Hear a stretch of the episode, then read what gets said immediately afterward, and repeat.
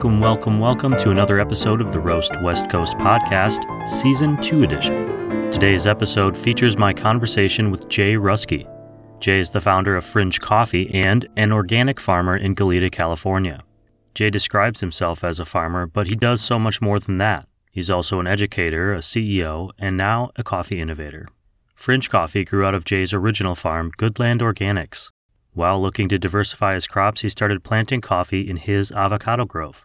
His own coffee planting experiments in a region not known for coffee production led to the idea that there could be other farms diversifying their crops too, which led him to offering coffee plants to other farms, which led to Frinj, which is essentially a branded network of farms buying plants, collaborating on production and technology, producing coffee beans to roast, and creating a local premium coffee experience. Along the coast between Solvang and San Diego, California, there are already more than 70 Frinj network farmers with more than 100,000 coffee plants in the ground. The way I understand it, it's kind of like a bunch of farmers growing coffee with a unified support system from Frinj, with Jay at the top directing the operation. He'll explain much better what they're up to, what challenges they've faced, and what is to come. Not just for Frinj, but for the growth of coffee in Southern California. As they say it, Frinj's, building California's coffee industry from seedling to bean. While you're listening today, check out frinjcoffee.com and at Frinj Coffee on Instagram to get some behind the scenes coffee farming stories or to learn more about what goes into producing the beans that make up a cup of coffee. A lot more about Frinj, our industry partner updates, and a map of the coffee belt can be found in the newest Roast West Coast newsletter, which you can read and subscribe to at roastwestcoast.com for free. There's also a paid subscription if you'd like to help support the creation of this show and all of the other coffee content that we're putting out. When you subscribe to either the free or paid version, you'll get this podcast and the newsletter sent directly to you every time a new episode drops. Just enter your email in the box that says enter email. You can also follow at Roast West Coast on Instagram or join the Roast West Coast Coffee Group on Facebook to talk coffee with other coffee lovers and even some of the coffee professionals that appear on this show. I hope to see you there soon. Right now, refill your cup of coffee because it is time to get into this interview with Jay Ruskey, farmer, CEO, and founder at Frinj Coffee. And because of technical difficulties, I'm going to try this once again. Jay, welcome to the uh, Roast West Coast podcast. I appreciate you being here. Uh, it's nice to be here, Ryan. Thank you for having me, and I appreciate uh, the opportunity to talk to your audience. I think we have a lot in common.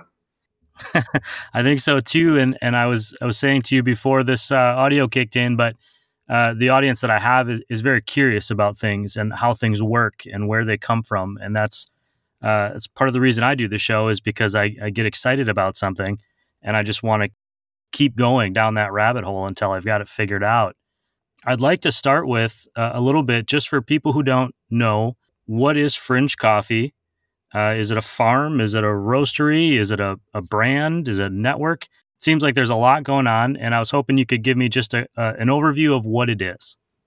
No, that, I, I, that's a good question, it, it's it's something pretty fabulous uh, that I've been working on for many years. I'm a farmer of many crops for the last 33 years but I formed Frinj Coffee to be a whole solution for farmers, uh, in which we grow commercial coffee in Southern California in the coastal corridors.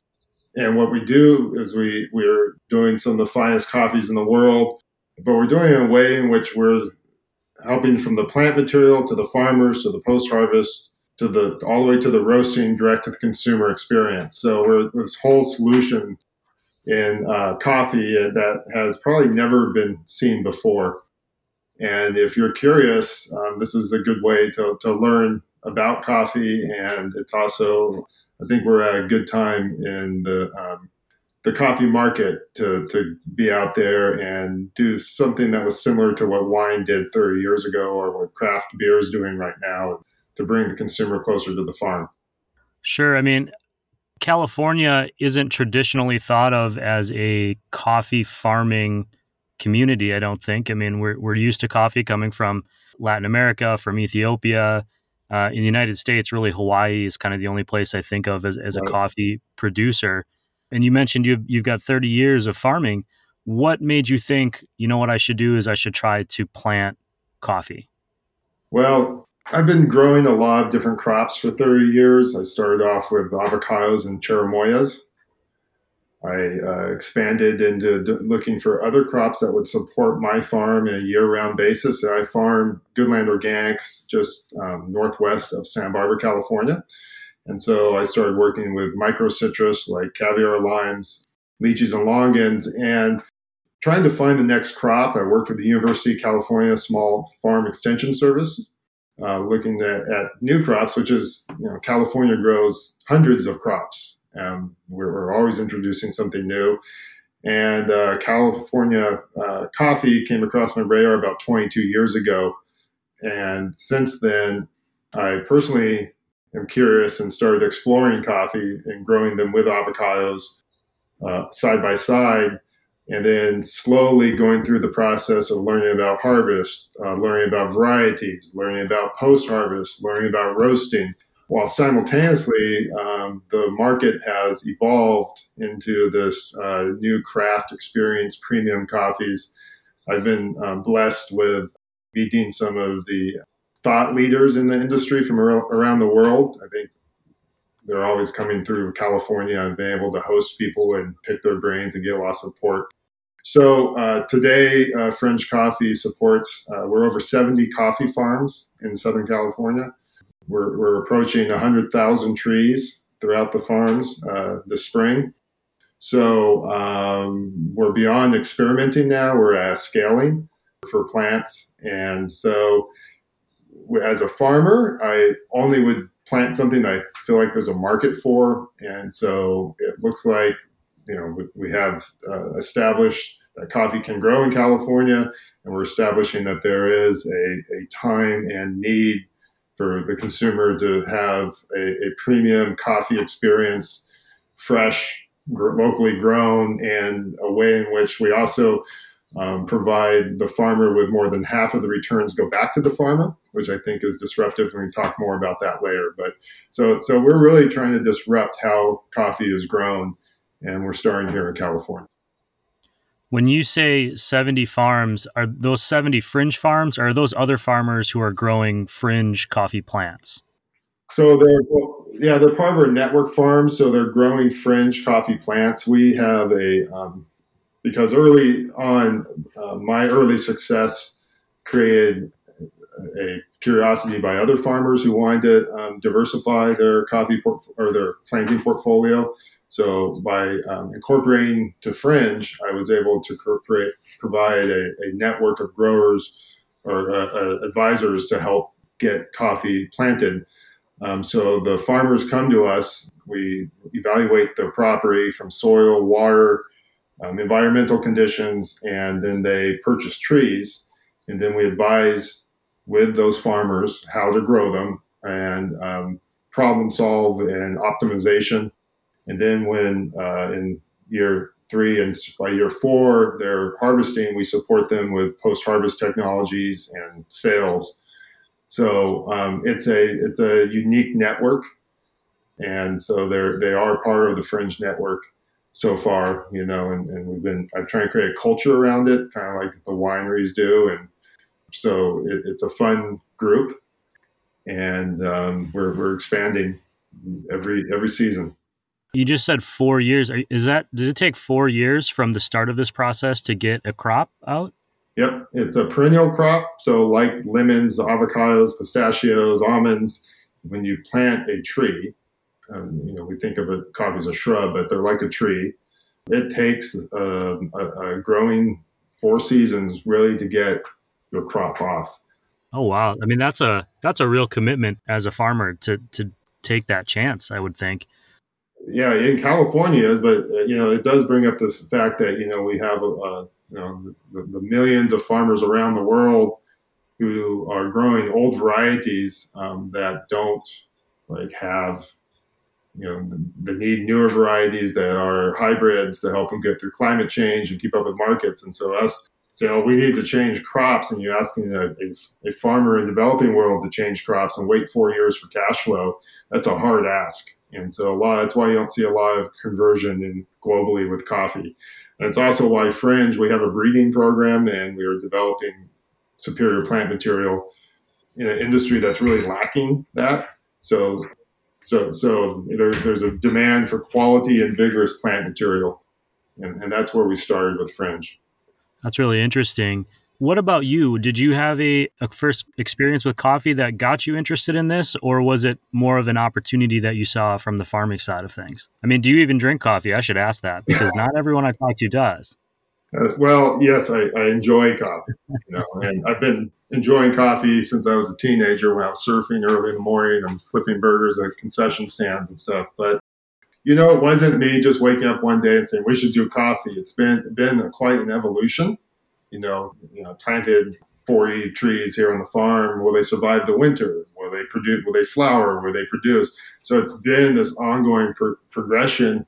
Uh, tons of mistakes and learning. Um, you know, it's just trying to figure out how to ferment coffee, how to gain the mills. How do you mill coffee? No one knows that there's a parchment.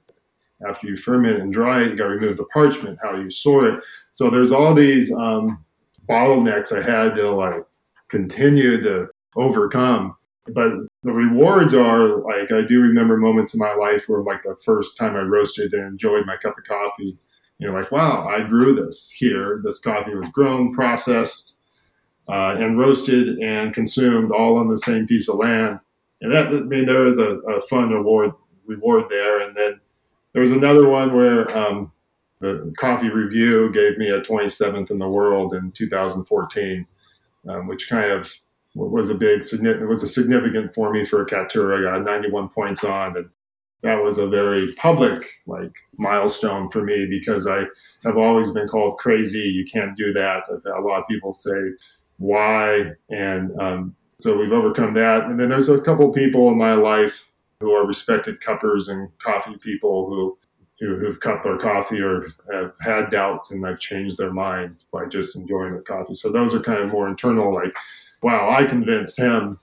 Yeah, we can do that, and that that's what inspires me to keep on moving on this pathway. There is an interesting intrinsic reward to growing something. I think a lot of people have discovered that during the pandemic, whether it was getting a tomato plant or a lemon tree or whatever. And uh, we have a lemon tree on our patio, and it's going to be when that first lemon comes out, it's going to be the most expensive lemon in the history of the world because we've been watering that plant for two years and taking care of it and loving it. And it's finally got its very first uh, little lemongrass on it. Yeah, but that that lemon will produce for 20 or 30 years if you take good care of it. And so the cost will go down a lot. But hopefully your appreciation will remain the same. It certainly does. I know that there are certainly nights where I'll hear something in the patio and I'll panic and think that there's a raccoon or a possum or something that's uh, attacking my lemon tree. And that's never actually happened, but I just am so protective of it. Frinj, what where does that name come from? I think I have an idea, but I'm curious to know if there if you had mentioned creating a network and branding like a winery, so I'm wondering where that name comes from. Well, so it's the brand of my the, the coffee company that I've created. Originally started off as a sole proprietor in Good Land Organics, which is my farm name, but realizing that I needed both capital and human expertise, I needed to incorporate. So um, to build something bigger than myself, so I, I formed Frinj Coffee, and the and the word fringe was originally there. There's a local magazine called uh, the Santa Barbara Independent, and they did a feature article called "Growing on the Fringe," spelled hmm. G with the G E appropriately, and that was uh, you know we're 11 degrees north of the um, Tropic of Cancer, which is the unofficial coffee belt. So I'm always pushing innovation. I'm always on the fringe. I see fringe being defined as on the edge but still connected. It's kind of a definition of what we're doing, both physically and growing coffee here, and then my need to innovate and to recreate. And so I put a J on it uh, just to, to mess with things. I'm not a great speller, anyways, but um, so so that's where the fringe comes from. And I I think when people experience our coffees, they'll go, "Wow, this is a little different." You know, some of our coffees are, are different in the way they grow, how we approach. We use a lot of California techniques to, to a crop that usually just like relies on rain. We irrigate, you know, we do things, we fertigate differently, new standards of that. So even with post harvest, we're trying to innovate. So I think Frinj does a good job of capturing a lot of what the spiritual drive of the company is. You had uh, you just mentioned uh, coffee belt, and and what you're talking about there is Tropic of Cancer to kind of Tropic of Capricorn around the world is essentially where you find coffee being grown.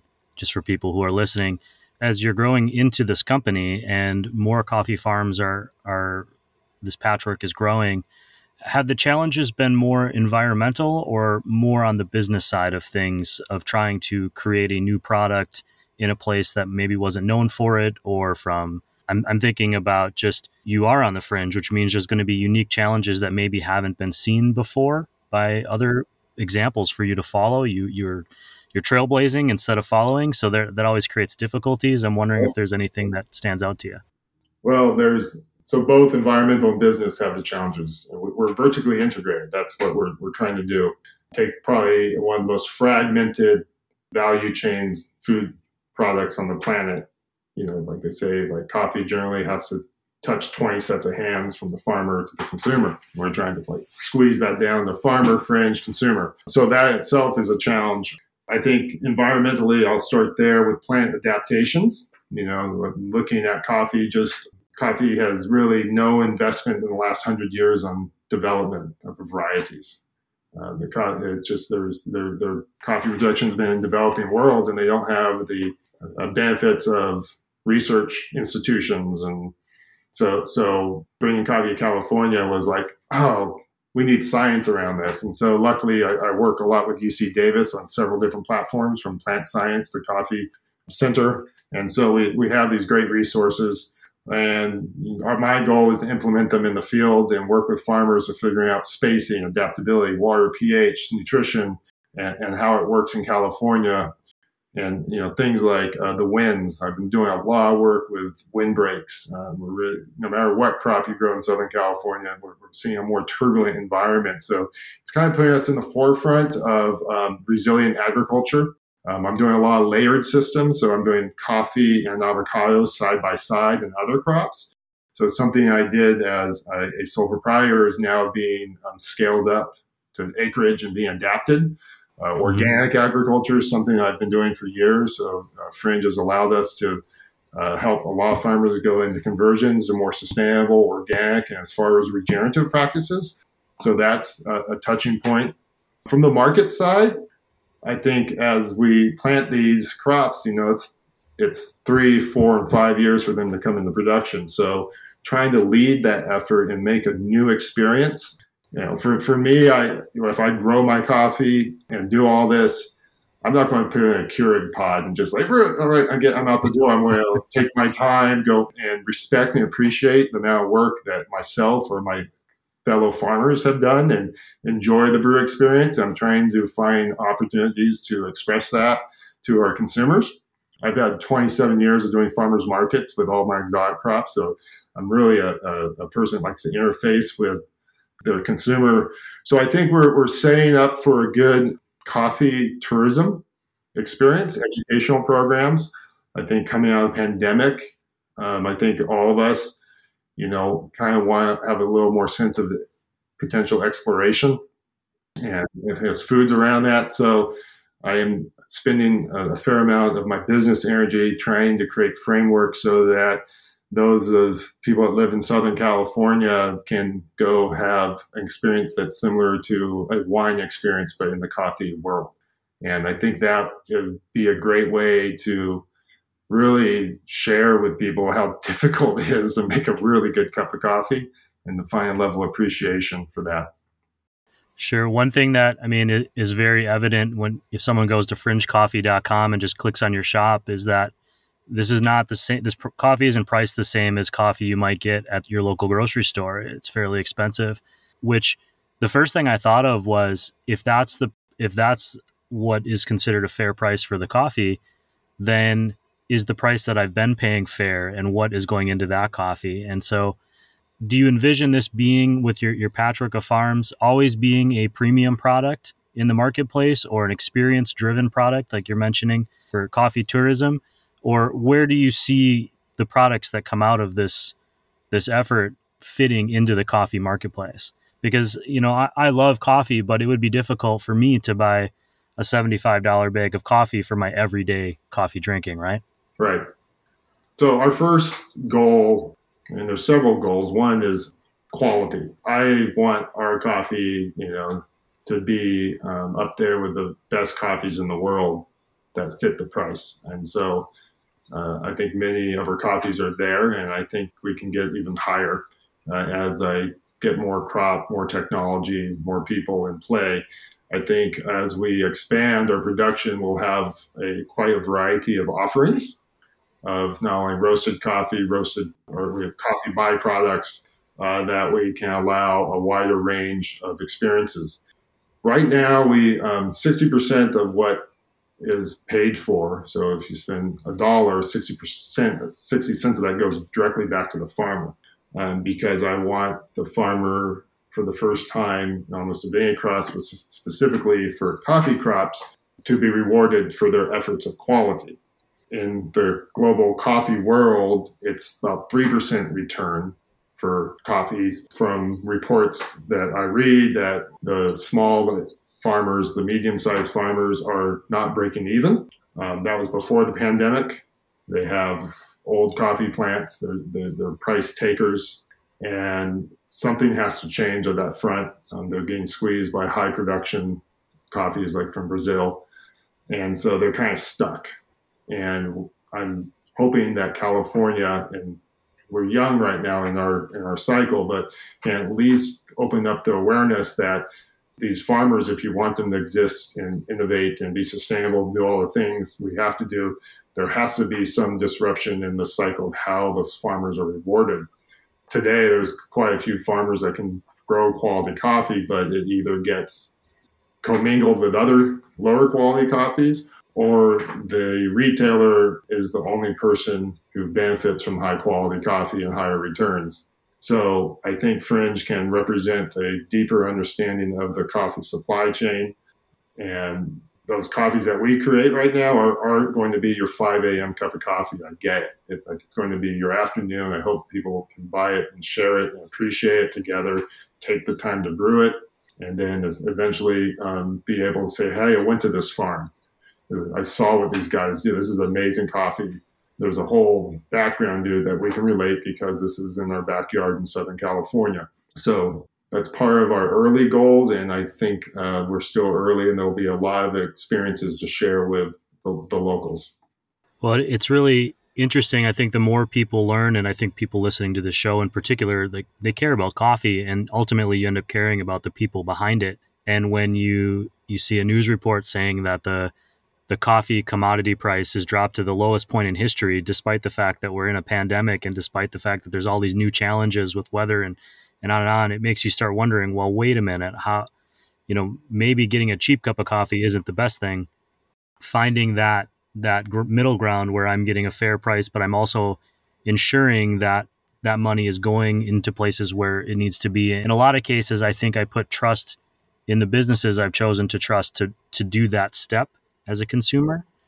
And it's interesting that what, as I'm thinking it through, talking to you, is what I like about this idea of fringe, a lot of things, but it's really transparent in the idea that, like, you are Frinj and the farmers are local and they're, they're people in these communities that are growing a product which is now being sold in these communities. And that's a really unique, it's a unique thing, I think, in agriculture in general. Well, thank you. No, I appreciate it. I think one of the things that I do when I go out for um, where I used to go out for like a glass of wine or, or a beer and, you know, ordering a $6, you know, six ounce or a $10 six ounce glass of wine. I'm like, wow, if this was coffee, this would be a $300 pound coffee.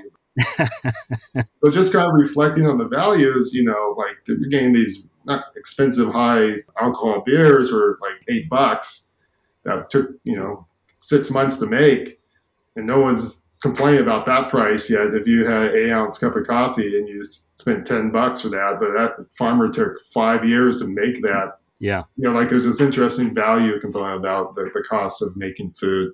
So I, I, hope to have more talking points around that, at least what Frinj is doing, uh, awaken some level of awareness. Like, hey, there was a lot of effort to make my coffee and make it this well, and, and hopefully the effort to reach out and connect the farmer and consumer better. Sure. Well, and I think even with craft beer, it took it took years of people learning and going to small breweries and meeting the people behind the things before they understood that buying the four dollar six pack at the grocery store wasn't as beneficial, not for them health from a health standpoint either, but also just in general, like that wasn't really supporting the industry that they thought. And and the more you learn about a product or the people behind the industry, the more the easier it is to say, yeah, I'm going to spend X, Y, Z because I know that this is this is creating a more sustainable community, a more sustainable economy. I think about my dad in Florida.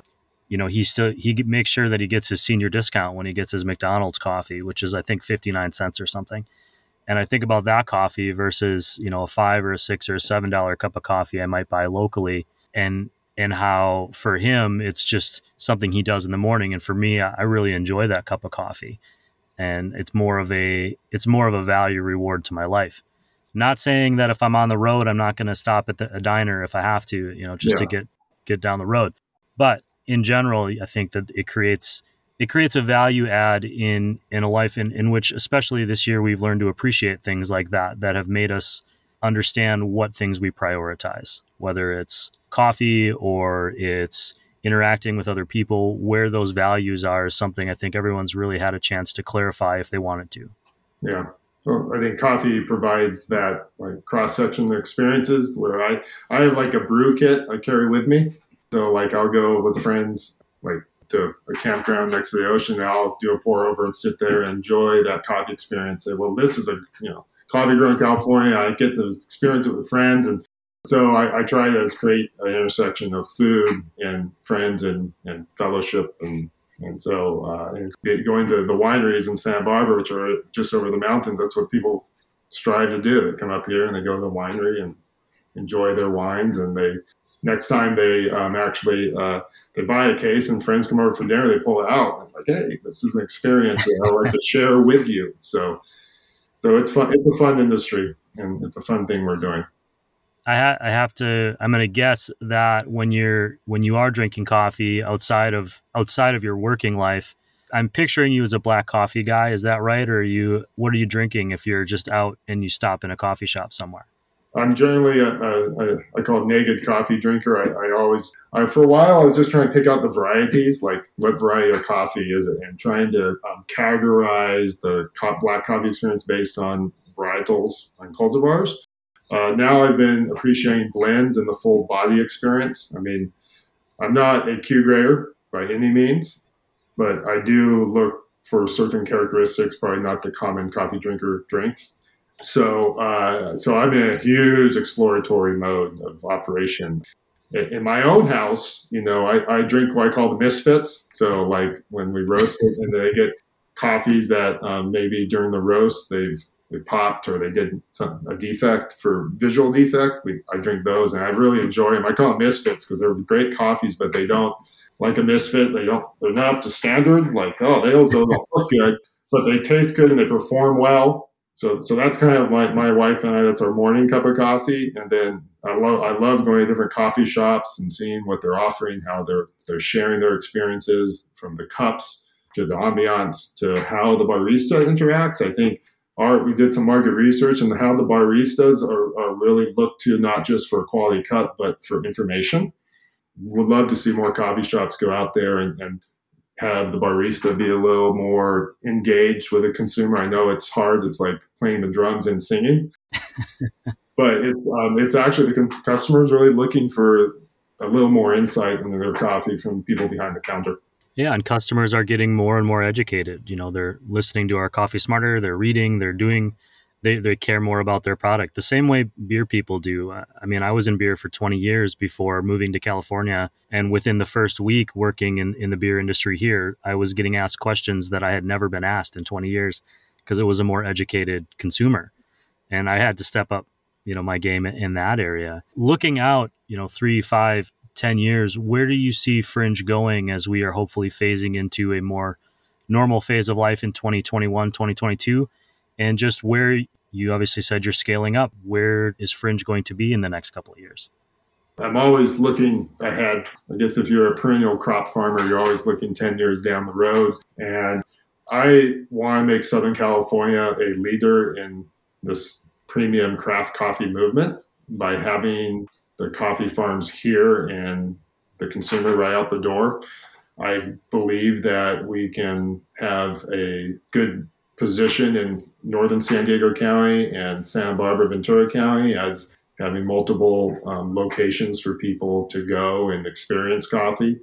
I have a breeding program, so I, I hope that we can take what we're doing here in Southern California and expand some plant material influences around the world. And when people see Frinj Coffee, they'll say, "Oh, what are these guys doing next? How are they not only innovating on plant material but the experience?" So I think we have a pretty good foothold. You know, COVID has yes slowed things down, but I've been in the farming food production industry for 30 years, and there's been such a quantum shift in the food supply system and how we are interacting in, in, in our food um, with our consumers. And so I'm I'm super optimistic that this is a good time for us to, to be out there and give uh, those people who are fanatical about coffee and general food production a place to go and experience. So I, I have big big dreams of Frinj for our uh, coffee farmers and, and those who support us. So I'm excited to, to see where it goes as the consumer and in a very now environment, instant rewards. Being in farming is, is definitely a different way of thinking in growing things. I grew up in a farming family and there is something to be said for, you know, working with your hands on what you're doing today, but knowing that you're already preparing down the road. Is there anything that we didn't cover today about about Frinj or about you that you want people to know about the company and and uh, anything that I missed? Well, I, I was just still thinking about your comment, knowing that you grew up as a uh, farming family, and uh, you're talking about your lemon tree, how much you think about your lemon tree at night. And I was like, oh yeah, that, that's a farmer, and can you ampl- amplify that? You know, like five thousand lemon trees out there, and the wind's blowing, and you know, and, and that's the uh, that's the farmer lifestyle. It's a risky environment, and so the rewards are, are pretty high if you pull off the crop. And I think we, have systemized these things uh, for the farmer, and um, I think we're at the point where we can kind of begin to share that experience with everybody else. And I, I, I it's it's moments like these, talking to you, that I think make a difference. How to get out there, uh, how to share the Frinj experience you know, we have more coffees coming. We'll start blending. Uh, we have some really fantastic, unique growers from a personality standpoint. You know, uh, they have unique farmland. Every farm is slightly different. Um, they're going to have a little different terroir. We're, we're, pushing fermentation science. We're pushing a lot of different things on the post harvest. So I think uh, you just need to stay tuned to Frinj, and and I think there's a lot of things that we can share with everybody. So um, I really appreciate the opportunity, Ryan, to get to know you and and give me this opportunity. I think if you come through Santa Barbara, you should give me a call. Oh, absolutely. I, and I know I, as I'm thinking about this show being out in the world, I know the first thing I'm going to get asked is, why didn't you ask about climate change? And the answer is because I'm going to convince Jay to talk to me again, and we're going to talk about all kinds of other things.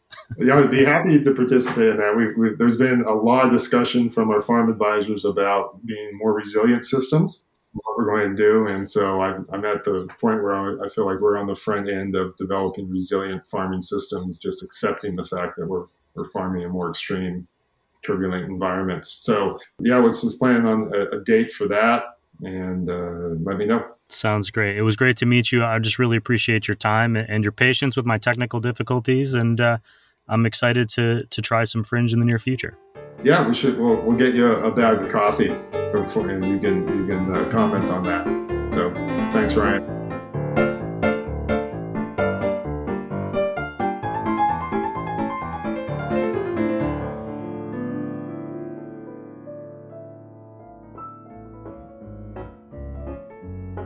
While you are here today, I want to remind you to follow the Voice of San Diego podcast. It is the San Diego region's most popular public affairs and politics podcast. Every Friday, hosts Scott Lewis, Andy Keatts, and Sara Libby break down the biggest local news and moves in San Diego politics. It's a must listen for local news nerds, myself included. You can find the Voice of San Diego podcast wherever you are listening to podcasts. Now back to Roast West Coast. When I was a kid, my brothers and I would go and spend a week or two at the family farm on my mom's side. Both of my parents grew up farming, and either they wanted us to have some of that experience, or it was just a good way to get a two week vacation from their kids, and probably cheaper than summer camp. Neither I nor my brothers were ever really farming. We would get up early with our cousins, we'd follow them around the barn, help bring in the dairy cows, pick up some eggs in the coop, or collect the maple syrup.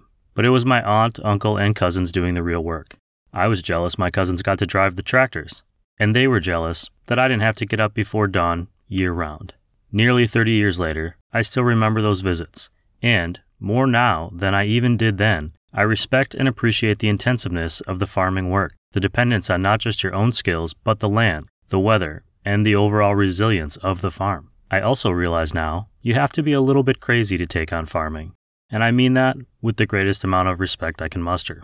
Those early experiences are the reason I wanted to talk to Jay today, to try to understand why he is doing what he is doing. His kindness about my patio lemon tree aside, I can't really relate to his experiences, other than to compare it to those I saw growing up and those stories relayed to me by my own parents and grandparents about their experiences on the farm. The reward of farming seems to be both in the work and in the result, and I'd venture that having a little stubborn streak doesn't hurt you along the way. Even if you hadn't heard of Frinj Farms before this show, you may have heard of some of the farms in their network. Mraz Family Farms, owned by pop singer Jason Mraz, gets a lot of attention. And in fact, my fellow North County San Diegan just released his latest geisha coffee, which is notable for its impressive cup qualities of peach pie, dried apricot, and jasmine. It was just released for sale on the frinjcoffee.com shop, and it will certainly be a unique coffee experience. It's a good example of how Frinj is providing a platform for the farmers in their network. Later this season, I'll be interviewing one of those farmers that are under the Frinj umbrella, just to get a different perspective on the whole network system. Kyle Rosa of Bluetail Coffee Grove and the soon to be open Breakers Cafe in Del Mar, California, will join the show in a few weeks. Until then, we need to learn some coffee vocabulary. Today's terms were inspired by my conversation with Jay and the farming theme. The first word is cultivars, or cultivated variety. It's a word Jay used earlier in the show, and I realized as I was editing that I wasn't really sure what he meant. I found a bunch of confusing definitions. I even recorded an earlier version of this segment right here but I still wasn't sure that I really understood. Then I found the following explanation on study.com. Cultivars are, simply put, types of plants that have been cultivated and bred by humans. Cultivars are created when people take species of plants and breed them for specific traits, such as taste, color, or resistance to pests. The plant is bred purposefully until the desired trait becomes very strong and noticeable kind of like growing a geisha coffee for its light and floral flavors. Full credit goes to study.com because that is a really simple explanation that a lot of other websites made really complicated. I'm looking at you, Merriam Webster. The second term isn't a dictionary definition, but it is something Jay said during the show, which I plan to steal and use in the future. Instead of ordering a black coffee, I'm going to be ordering a naked coffee. So, to define it, a naked coffee is any style of coffee without additives, like milk or mocha. For example, I might step into a cafe and say, I'll have a naked Mraz Family Farms geisha pour over, please. I would be remiss if I closed this show without acknowledging that what Frinj Farms is doing is pretty revolutionary in the industry, not just from the production of coffee standpoint, but also the elimination of middlemen and the idea that coffee might not have to be imported from one of the traditional coffee farming countries in the coffee belt. There are larger economic and cultural systems that come into play here and Frinj has avid supporters of their approach. I've also met some equally avid detractors, more about the concept than maybe the company or Jay himself. If you start digging into the history of coffee, you'll discover that coffee has had a much, much larger impact on economies worldwide than you may have realized. Coffee is drunk in every country in the world in some fashion, and more than a few wars have been started over it, or just had its soldiers fueled by it. If you're looking to dig into some of that coffee history, I really recommend the book Uncommon Grounds The History of Coffee and How It Transformed Our World by Mark Pendergrast. I picked up this book from the lending library at Coffee Cycle a few years ago and was just blown away by it. It's a long coffee history, but it is broken up in such a way that you can read a section, set it down, process, and then come back to it at any time without really losing the story. That is it for today's episode. I couldn't have done it without all of you listening or the extra cups of Mostra's Brazil Oberon roasted coffee that fueled me while I was producing this episode. A shout out to Noah Halcott, who joined the Roast West Coast Coffee Group on Facebook this week. It's nice to see that that group is starting to grow. A big thank you to my industry legacy partners at Zumbar Coffee and Tea, Leap Coffee, Steady State Roasting, Maria Coffee, Mostra Coffee, Cafe Laterre, First Light Whiskey, and Cape Horn Coffee Importers. I just picked up some decaf coffee from Steady State, and I have some on the way from Leap Coffee, just to try this week to see if my bias against decaf still applies or if craft decaf is the real deal. Also, I'm going to use it to make some afternoon coffee cocktails, just to enjoy while the sun sets and the breeze off the Pacific turns cool. It's pretty great to live in California. And I'm already looking forward to a future episode with Jay back on the show to dig into the impacts of climate change and about what it takes to create a new coffee growing region. A reminder to follow at Frinj Coffee, that's Frinj with a J, on social media, and check out their shop at frinjcoffee.com. You can find links in this episode's show notes. Thank you all for listening to this episode of the Roast West Coast Coffee Podcast. I'll be back on Friday with a brand new Coffee Smarter episode. It's my first with new coffee expert Siri Simran Khalsa, the executive director and head roaster at Lofty Coffee. She teaches me a little bit more about caffeine in coffee and some of the methods used to create a decaf coffee bean. If you've been enjoying these shows, please share Roast West Coast with your coffee loving friends. Tell them to search for Roast West Coast on any of the major podcast platforms, including Apple and Spotify. Or, better yet, just tell them to sign up for the newsletter at roastwestcoast.com and I'll send it to them in an email every Tuesday and Friday. And if you are posting about your coffee experience, please tag the show at Roast West Coast on Instagram or join the Roast West Coast Facebook group and start a new coffee conversation. Links to all of that stuff will be in this episode's show notes. Finally, if you are almost out of coffee, Find a local coffee roaster or coffee shop to purchase beans from, and maybe pick up something fancy while you're there a honey cinnamon latte, or a pour over with the really good light roasted Ethiopian beans. You deserve it. And there are plenty of great roasters in Southern California to try. This episode of the Roast West Coast podcast was written, produced, and recorded by me, Ryan Woldt. I hope this show has found you happy, healthy, and with at least enough sanity to make it through another day. And please, always be sure to drink good coffee.